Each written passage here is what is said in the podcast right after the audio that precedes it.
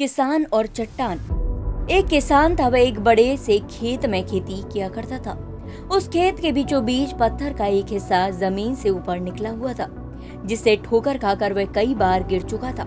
और ना जाने कितनी बार उससे टकरा कर खेती के औज़ार भी टूट चुके थे।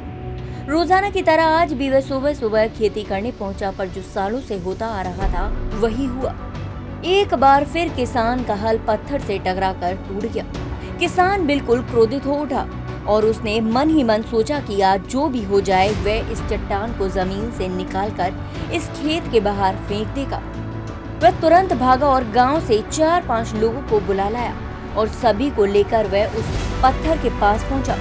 मित्रों, किसान बोला, ये देखो, ज़मीन से निकले चट्टान के इस हिस्से ने मेरा बहुत नुकसान किया है और आज हम सभी को मिलकर इसे जड़ से निकालना है और खेत के बाहर फेंक देना है। और ऐसा कहते ही वह फावड़े से पत्थर के किनार वार करने लगा। पर ये क्या? अभी उसने एक दो बार ही मारा था कि पूरा का पूरा पत्थर ज़मीन से बाहर निकल आया। साथ खड़े लोग भी अचरज में पड़ गए और उन्हीं में से एक ने हँसते हुए पूछा, क्यों भाई?